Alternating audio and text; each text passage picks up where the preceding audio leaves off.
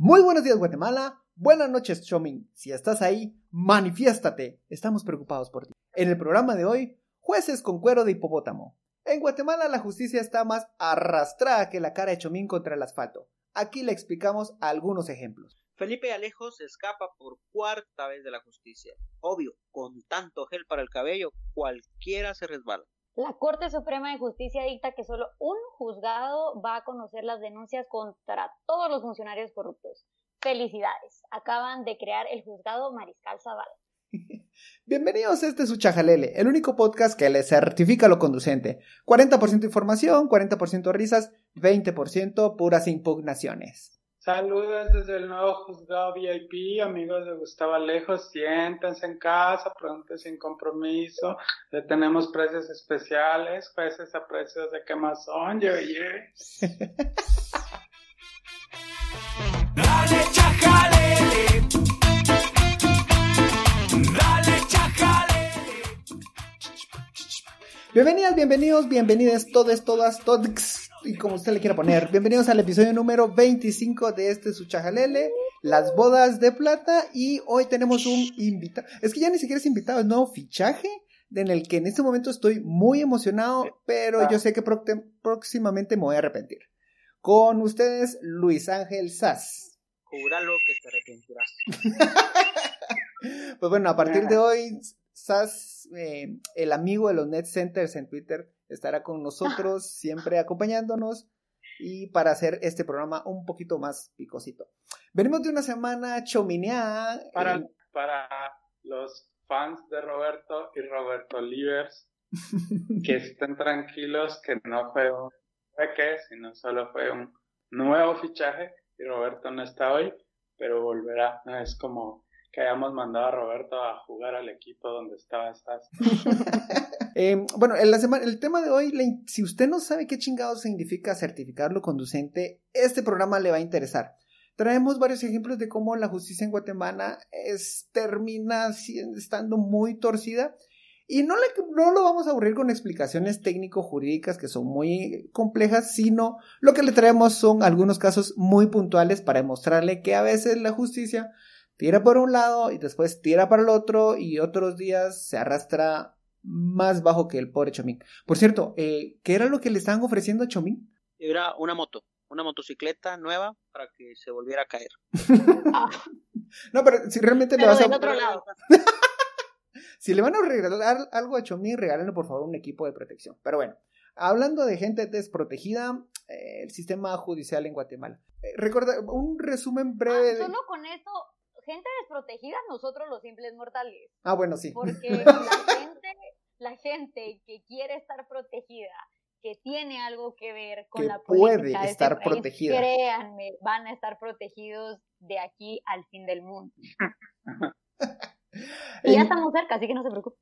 Sí. Ahora, resumen breve de la semana anterior. vino la Corte de Constitucionalidad y le dijo a los, a los diputados, señores diputados, ustedes tienen que hacerle caso al Ministerio Público a la investigación que hizo de la gente que está vinculada a Gustavo Alejos. Para saber más de Gustavo Alejos, puede ir a ver nuestro episodio, La Referee de Gustavo Alejos.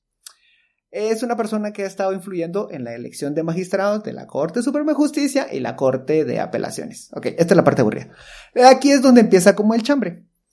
Vinieron los diputados y dijeron que no, que eso atenta contra ellos. Vino un abogado que en defensa de la patria los acusó, acusó a la Corte Constitucionalidad, que es como el tatascán de los tatascanes, y dijo que esa obligación que impuso al Congreso es una es un acto ilegal porque un poder del Estado no puede ejercer presión sobre otro poder del Estado. Es, recordemos, es poder ejecutivo, legislativo y judicial.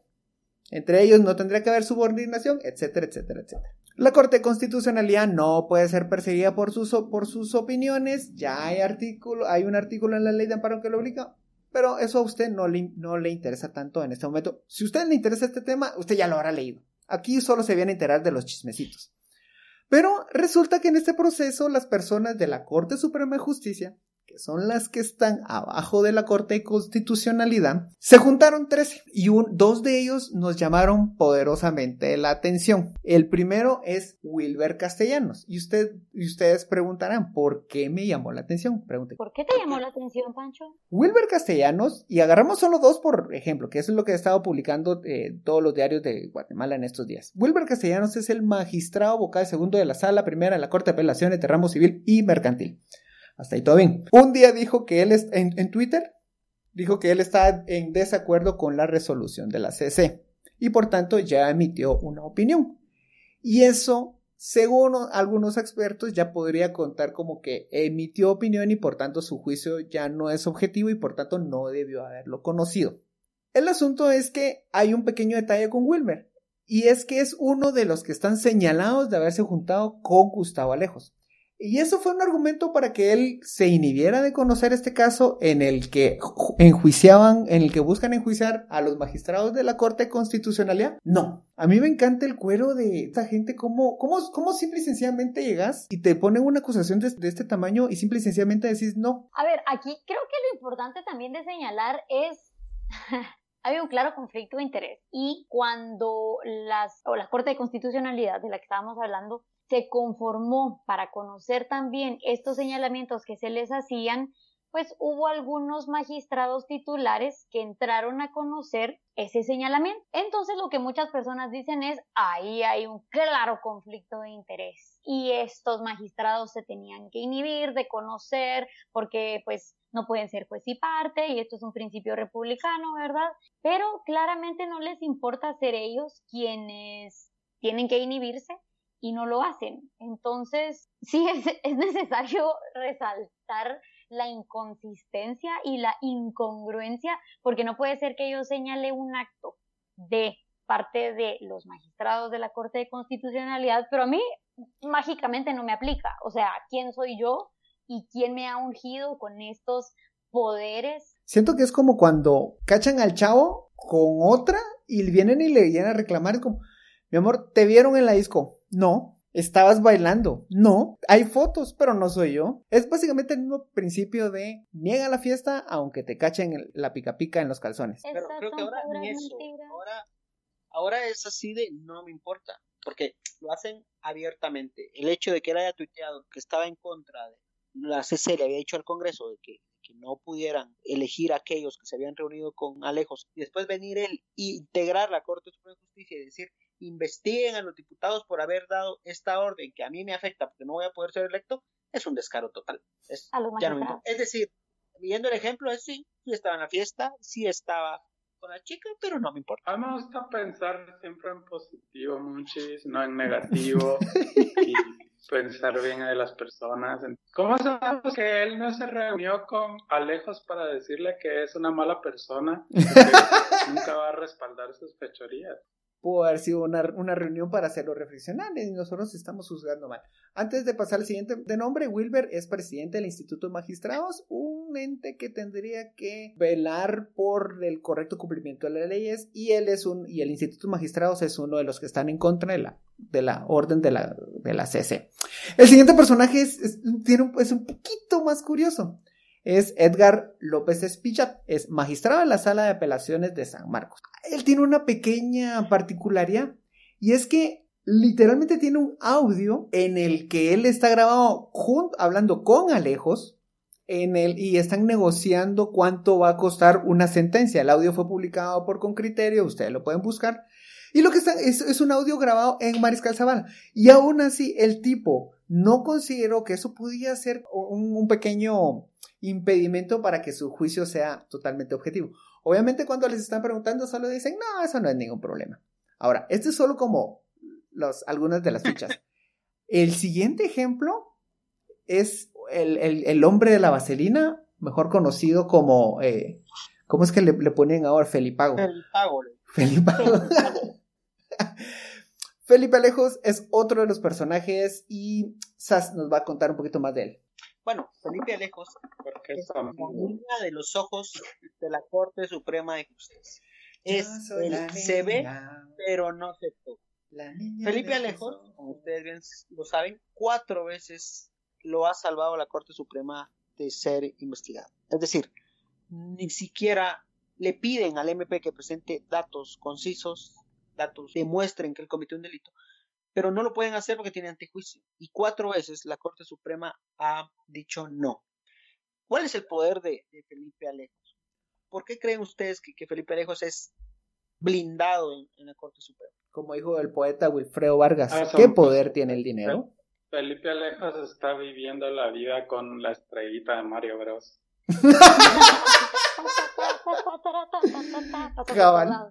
14 veces evitó llegar al juzgado en el que lo estaban citando para empezar a conocer este proceso de eh, levantarle la inmunidad.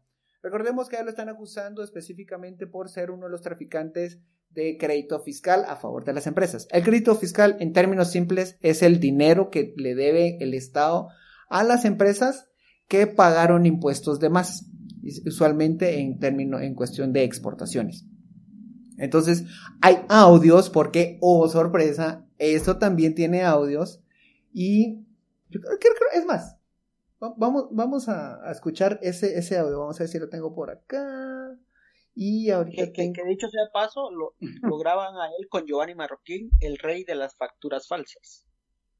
Giovanni Marroquín, si ustedes necesitaban acreditar iba de más, podían ir con él, le compraban algunas facturas y, le, y eran empresas de cartón que eh, supuestamente reportaban alguna actividad y entonces como usted reportaba, por ejemplo, que gastó 3 millones en pelotas de plástico, pues entonces ya el fisco le, tenía, le daba a su favor el IVA de esos 3 millones. Vamos a, vamos a poner el audio que está publicado en redes. Vamos a ver, en 3, 2, 1. 16. Va. Entonces ya ando en otras cosas. Pero entonces, que si querés, dejémoslo para mañana, mano, no hay clavo. Va, mañana, ¿qué decís vos en la tarde? ¿O te animás a que nos echemos el desayuno a primera hora? Fíjate que yo tengo desayuno a las siete y media, pero salgo de ahí, estoy de a huevos. Eh, Va, pues, juntémonos, mira, eh, si querés, nos podemos juntar ahí en Pitaya, que está a la par de Clúster. Echamos un cafecito y si quieres vos desayunar, yo te acompaño. yo no te voy a parar el desayuno, cabrón. Llámame cuando ya terminar y yo te caigo. Pero mira. Este es parte de uno de los audios que es, es parte de un expediente más grande de acusación. Y aquí, por un lado, si bien el, el audio no es completamente, no nos dicen que A, B y C, y así fue como cometieron el crimen, da algunos indicios de que esta persona está involucrada, pues, con alguien que no necesariamente se dedica a las actividades más lícitas cuando, cuando a un diputado le levantan el antejuicio es que hay, evidencia suficiente para considerar que podría ser investigado. No quiere decir que perder el antejuicio ya lo manden directamente a la cárcel. Lo que están haciendo ahí es solo decir, ok, tiene, lo pueden investigar, pueden revisar sus cuentas, pueden allanar su vivienda, pero usted no se lo va a llevar preso en este momento, porque tienen que empezar a formular el expediente. ¿Qué pasó en cambio con la jueza Erika Ifán? ¿Sas? Bueno, Erika Ifán, ella a la primerita, como ella no es la niña de los ojos de la Corte Suprema, a ella a la primerita dejaron que el proceso continuara para que sea investigada por el Ministerio Público. Técnicamente le quitaron el antejuicio. Mm. ¿Y a ella de qué la acusan, supuestamente? De que ella permitió que se investigara a los diputados. Realmente esa es la acusación, que ella permitió que se investigara a algunos diputados, pero realmente, eh, y magistrados, perdón, a magistrados, no diputados. Ella permitió que se investigara a magistrados, cuando realmente ella lo que hizo fue que se investigara a Gustavo Alejos. Lo que pasa es que fueron los magistrados los que llegaron con Gustavo Alejos. Entonces, este fue un caso como en la línea cuando eh, se escuchó, cuando intervienen unos teléfonos y Roxana Valdetti llama a estos teléfonos y se escucha es el mismo caso. Entonces, en esa ocasión no dijeron nada, pero en esta ocasión sí, la juez que autorizó que se investigara a Gustavo Alejos, hoy la están crucificando en la Corte Suprema. ¿Qué es eso para en, cuanto, en cuanto a una acusación del Ministerio Público? Esos son hallazgos inevitables. Es decir, no estaban investigando a Roxana Valdetti, estaban investigando a ECO y, oh sorpresa, vino una vicepresidenta y se regaló a la justicia dándoles argumentos porque está teniendo contacto con una persona ya investigada. Exactamente lo mismo estaba pasando con, con Felipe, con Felipe, Felipe. Y lo mismo está lo, lo mismo están tratando de torcer para acusar a la jueza. Em, no, y otra cosa importante también es que la gente vea y entienda, porque muchas veces nos quedamos como, ok, esto es una pelea entre políticos y jueces y magistrados que yo ¿qué me importa? Yo estoy aquí en mi casa guardando el distanciamiento social, esperemos. Eh, y entonces, ¿a mí cómo me puede afectar? Dense cuenta. O sea, aquí es, si me caes bien y tenés dinero para comprarme como juez, entonces el sistema de justicia va a ser todo tuyo. Pero si tú o me caes mal o no tenés la plata suficiente para comprar mi voluntad, entonces te va a caer todo el peso de la justicia. ¿sí? Entonces, la justicia aquí es relativa y la justicia no tiene que ser relativa. La justicia, si ustedes se recuerdan, siempre está esta eh, mujer sosteniendo una balanza, ¿verdad? Y siempre tiene sus ojitos cerrados. ¿Por qué? Porque a mí no me importa cómo tú te veas, de dónde vengas, cuánto tengas en la bolsa, si no tenés nada, si traes carro, si no traes carro, no importa. La justicia siempre ciega por eso, porque tiene que ser imparcial, no importa quién llegue a un juzgado y no importa que sea por el caso más mínimo. Claro, nosotros les estamos contando de los casos de alto impacto que... digamos que ese es pues, el ideal. Y un ejemplo pero de por eso... Pero por eso la gente tiene que entender por qué es tan importante cuando se habla, porque digamos, que siempre se escucha como una conversación muy lejana cuando se habla de la independencia de los jueces, que sean probos, etcétera, porque no sabemos cuándo vamos a llegar a ese juzgado, no sabemos si le vamos a caer bien, no sabemos si nos va a juzgar por lo que llevamos puesto, no sabemos quiénes son y por lo mismo es que necesitamos que sean buenos jueces los que están ahí al final del día, ¿verdad? La importancia de IFAN es tanto que esta semana la vimos cómo llegó a una reunión con embajadores de Estados Unidos y de la Unión Europea para mostrarles su apoyo. Toda una declaración de intenciones hacia aquellos que la están intentando de atacar. Y el término crucificar realmente no, no escapa de la realidad porque eh, esto permitiría incluso su detención eh, si la investigación del Ministerio Público avanza. Digo avanza porque ya sabemos cómo va el MP. Ah, es chistoso que después de esa reunión la, esta eh, Bailey Estrada, la que iba, desistió de conocer el caso, porque es como, o sea, a mí me cae mal que los Unites sigan teniendo una gran influencia en nuestro mm, país, pero cuando los temas de corrupción es como a la señora Erika la hubieran ungido en agua bendita y ahora todos los vampiros están echando atrás de regreso a sus tumbas Bañada en plata de nada bendita. Ahora, solo para pintarles un poquito mejor el panorama. La primera jueza a la que se refiere Danilo, eh, que había sido asignada a conocer el, caso de, de de Erika Aifán, es Beila Estrada. Quizá la recuerdes de relaciones maritales famosas como la esposa de Alfredo Brito, ex secretario de comunicación de Jimmy Morales, o resoluciones amarradas con queso pita de Tacisco como liberemos a la familia Bitco, o protejamos al hermano sin talento de Zane, José Morales, el Facturitas, el regreso de Black Pitaya. Y por último, pero no menos importante, rescatando al último criollo Álvaro Arzú. Esta jueza está involucrada en todas estas resoluciones y ya la habían asignado directamente por, por casualidad, por, por cosas. ¿Cómo? Fue a dedazo, fue, fue resolución de la Corte Suprema que ella lo tenía que hacer. Y ella, solo hacer la salvedad, ella es magistrada de una sala de apelaciones. Ah, pues eso. Ah, sí, sí, porque es una magistrada la que tiene que conocer este proceso. Así es. Ah, ok. Pues bueno, eso. O sea, aquí no, aquí usted no se viene a enterar de términos jurídicos y de procedimientos. Ustedes, aquí solo le tenemos el chisme. Usted vaya a verificar la otra parte. El único abogado del grupo no está hoy, entonces a nosotros no nos van a estar chingando con eso. Por favor. Respeto. Respeto. con, el, con Roberto. Respeto. No se va a ir a la Corte Suprema de Justicia, por favor. No creo que le vayamos a caer muy bien. y ya para el último punto que tenemos hoy. ¿Cómo, se les ocurre que podrían empeorar todo esto? ¿Alguna idea? Así tienen, lo primero que se les venga a la mente. Eh, que capturen a los magistrados de la Corte Suprema, de la, perdón, de la Corte Constitucionalidad. Eso, eso está bastante jodido. Pues bueno, lo que se les ocurrió a la Corte Suprema de Justicia es que inventaron un nuevo juzgado. Y este juzgado, a ver, por aquí lo tengo anotado, es el que le llamamos al inicio el juzgado Mariscal Zavala. Y le cito la parte donde, dice, donde nace a, la vía jurídica.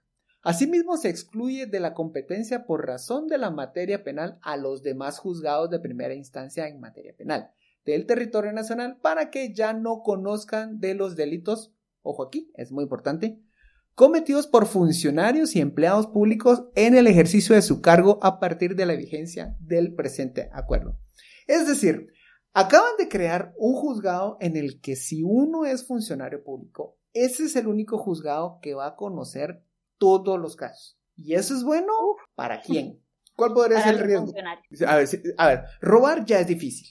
Luego que me estén acusando ya es complicado. Mínimo que por lo menos yo sepa exactamente cuáles son las ventanas y los procedimientos donde yo tengo que hacer mi trámite de liberación. ¿Por qué me quieren hacer la vida más complicada? Una, ventana de despacho fácil.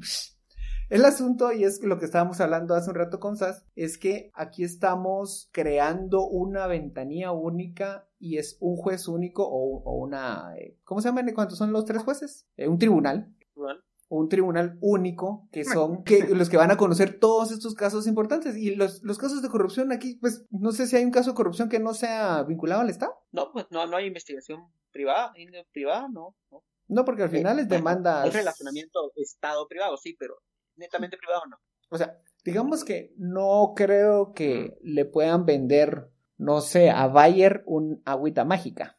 Sí, sería estafa.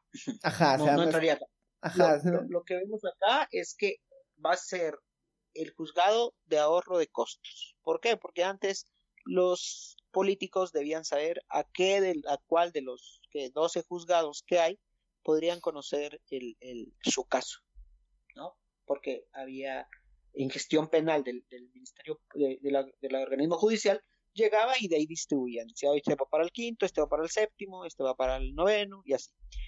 Ahora va a ir específicamente a este. Entonces, esto podría ahorrar dinero a, los corruptos, ¿no?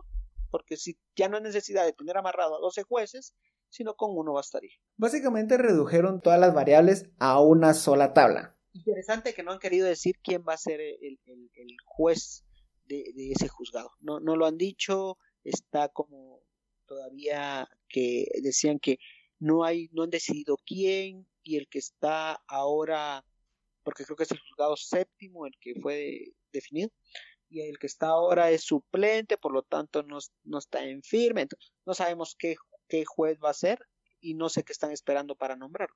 ¿Qué es lo que nos pinta todo esto en general?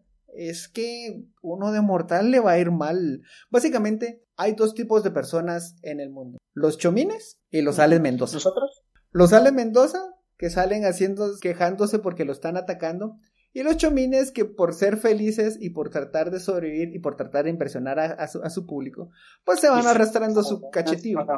Sí, personas comunes, mortales del mundo, unidos. No, mentira. Pero lo que sí hay que hacer es poner atención en la elección de magistrados. Yo sé que suena algo tan lejano, yo sé que suena, pero ¿por qué me está recomendando poner atención en una elección de magistrados cuando me, lo que me debería decir es aléjese de los juzgados lo más que pueda? Precisamente porque nunca sabemos en qué situación podemos estar. Usted llega a un juzgado si tiene un accidente de tránsito, que eso es algo que nos puede pasar a cualquiera, no, no es que uno salga cualquier día y diga, ay, yo quiero tener un accidente. Los accidentes pasan y le pasan a cualquier simple mortal. Claro, usted como simple mortal se puede enfrentar a un político, por ejemplo, si le llegara a chocar el carro o llegar a tener un accidente. Entonces, hay que ponerle mucho ojo a esto, hay que fiscalizar. Recuérdese que la ciudadanía activa no solo quiere decir salir a votar cada cuatro años y después me desentiendo de lo que está pasando en el país, no. Entonces, hay que saber quiénes son estas figuras, por qué es que quieren seguir con su influencia, no solamente dentro de la política, sino también dentro del sistema de justicia. Recuerden que hay muchos casos todavía en los que hay varios funcionarios que están señalados básicamente y desde el principio se había dicho, estas personas que iban a buscar, pues siempre tener a sus piezas dentro del sistema de justicia precisamente para lograr esto que es impunidad. Eso quiere decir que me encanta Guatemala porque es un país donde si a los 17 años te haces un tatuaje de 2 centímetros en la muñeca con el logo de tu banda favorita, Héroes del Silencio, entonces después ya no te dan trabajo en ningún Burger King. Pero si te encuentran que tenés un vínculo con un operador político ligado a siete casos distintos de corrupción y cooptación del Estado, entonces le dan vueltas a toda la ley para que puedas ocupar uno de los puestos más importantes del sistema de justicia. en realidad es muchísimo más difícil que te acepten en un call center que te, que te investiguen por tus antecedentes para ser magistrado de la Corte Suprema de Justicia. Por eso que vivan los net center ahí no te Llegamos al final de este Suchajalele, el episodio 25, Bodas de Plata. Sigan al pendiente de las de la Corte Suprema de Justicia y todo lo que está implicando esta novelaza que es el sistema en Guatemala.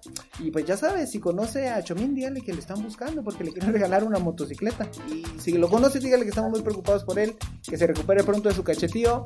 Y gracias por todas las risas. Buenos días, Guatemala. Buenas noches. Adiós.